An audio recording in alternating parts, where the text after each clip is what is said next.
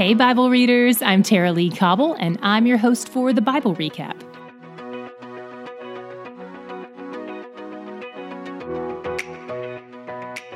Yesterday, we read Paul's letter to the Thessalonians, and today we jump back into his second missionary journey. He leaves Athens and makes the two day trip to Corinth. There, he meets Aquila and Priscilla, a married couple who have just moved back from Italy because they were forced out of Rome. They're tent makers by trade, which happens to be how Paul makes a living too. He probably makes tents Sunday to Thursday, then on Saturday he heads to the synagogue to do some reasoning, as is his way. When Paul and Silas finally make it to Corinth, Paul is shaking out his tunic at the Corinthian Jews. You may remember that Jesus told the apostles to shake the dust off their feet in the towns of the people who rejected them. That's in Matthew 10. And if you were with us in the Old Testament, the prophet Nehemiah shook out his tunic for a similar reason in chapter 5. This shaking out is a dismissive gesture. It's the bye Felicia of the Bible. Paul has done all he can do. He's shared the gospel with them and they're outright rejecting it. So while he's in Corinth, he's going to focus on talking to the Gentiles there instead. What Jesus said about shaking the dust off and what Paul does here, these actions are location specific. This isn't a dismissal of the Jews at large. Even by the end of the chapter, other Jews have come to Christ. But after Paul changes his focus to the Gentiles, a lot of them turn to Christ too. God speaks to him in a vision and encourages him to keep at it because God will protect him and his work will bear fruit because God has plans to save a lot of people there. Getting this kind of encouragement from God about protection usually means there's going to be some kind of threat to be protected from. As Paul sticks around for a year and a half preaching the gospel, the local Jews eventually bring an accusation against him, but the local governor dismisses it and lets Paul go. God protects him just like he promised. After leaving Corinth, he stops in at Supercuts for a trim. This may seem like strange information to put in the Bible, but Luke mentions that it's related to a vow Paul took. Most likely, this is the Nazarite vow. We talked about this on our first day in the New Testament. This is the kind of vow the angel commanded JTB to live under for his entire life. When you take this vow, you don't cut your hair and you don't drink any alcohol or even eat grapes. Most people took this vow voluntarily and for a specific period of time. Then, at the end of the vow, they'd go for a haircut. Most likely, Paul adhered to the Nazarite vow while he was living in Corinth, which is known for its worldliness. It would have been a way to set himself apart as someone who is serious about the things of God. If you want more info on the Nazarite vow, check out the article in the show notes. Paul drops Aquila and Priscilla off in Ephesus before popping around to preach in a lot of different cities, seemingly without incident. In Ephesus, A and P run into a guy named Apollos who is a compelling, precise teacher, despite the fact that he doesn't even have the Holy Spirit. So they both pull him aside and together they explain things to him to fill out his theology a bit more. And Luke seems to imply that his faith is made whole at that point. He becomes a huge asset to the early church. While Apollos heads to Corinth, Paul goes back to Ephesus, where Apollos had just been. It's unclear if they run into each other along the way, but Paul does seem to run into some of the people who'd been hearing Apollos preach, perhaps because they're not aware of the Holy Spirit either. In fact, they were baptized by JTB before Jesus ever started his public ministry, and they probably moved out of the area at that point. But as soon as they hear about Jesus and the Spirit, they're on board. They're filled with the Holy Spirit and start prophesying and speaking in tongues. By the way, we often think of prophecy as telling the future, but what it really means is telling the truth.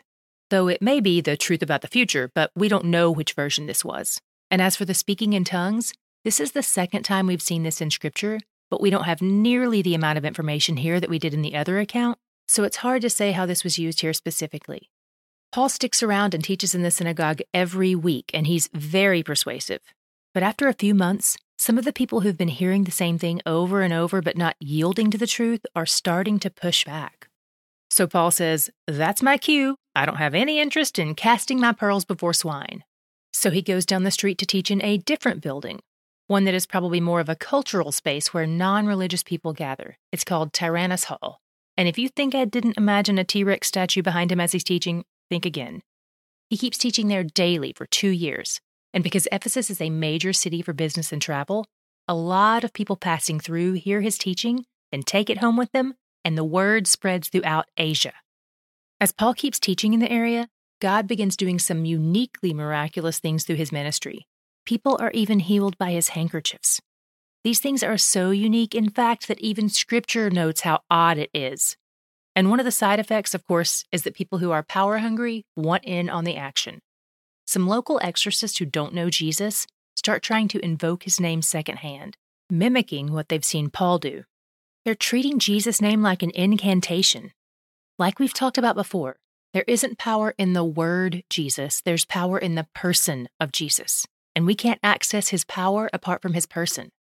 So when seven brothers are trying to gang up on a demon by using Jesus' name like a magic spell, it backfires on them.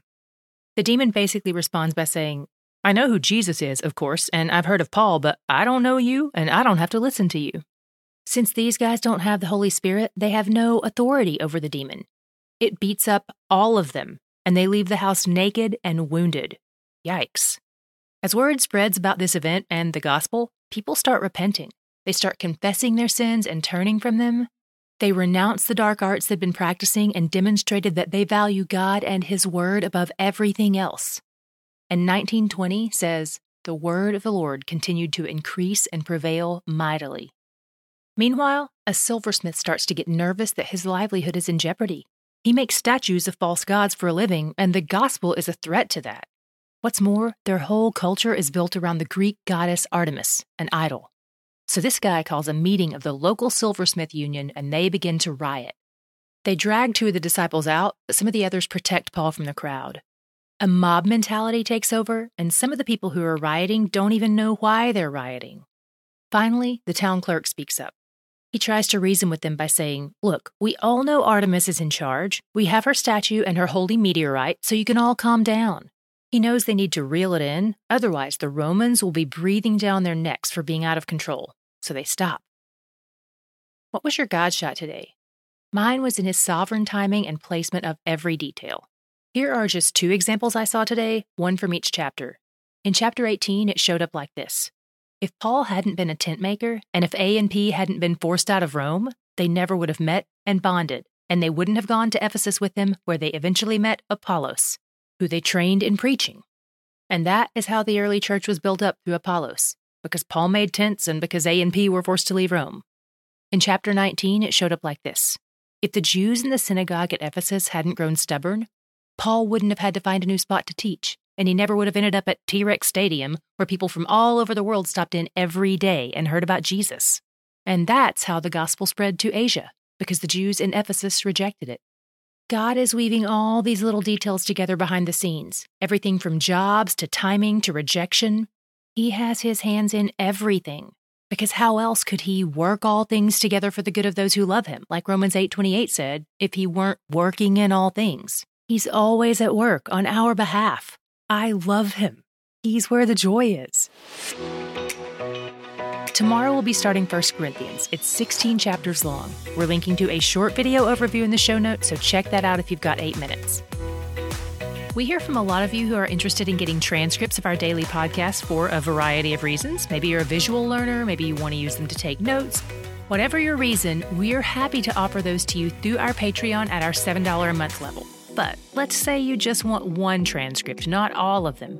You can get those for just a dollar each in our web store. We'll link to each day's transcript in the show notes, so check those out if you ever want to have a hard copy of that day's episode. The Bible Recap is brought to you by D Group discipleship and Bible study groups that meet in homes and churches around the world each week.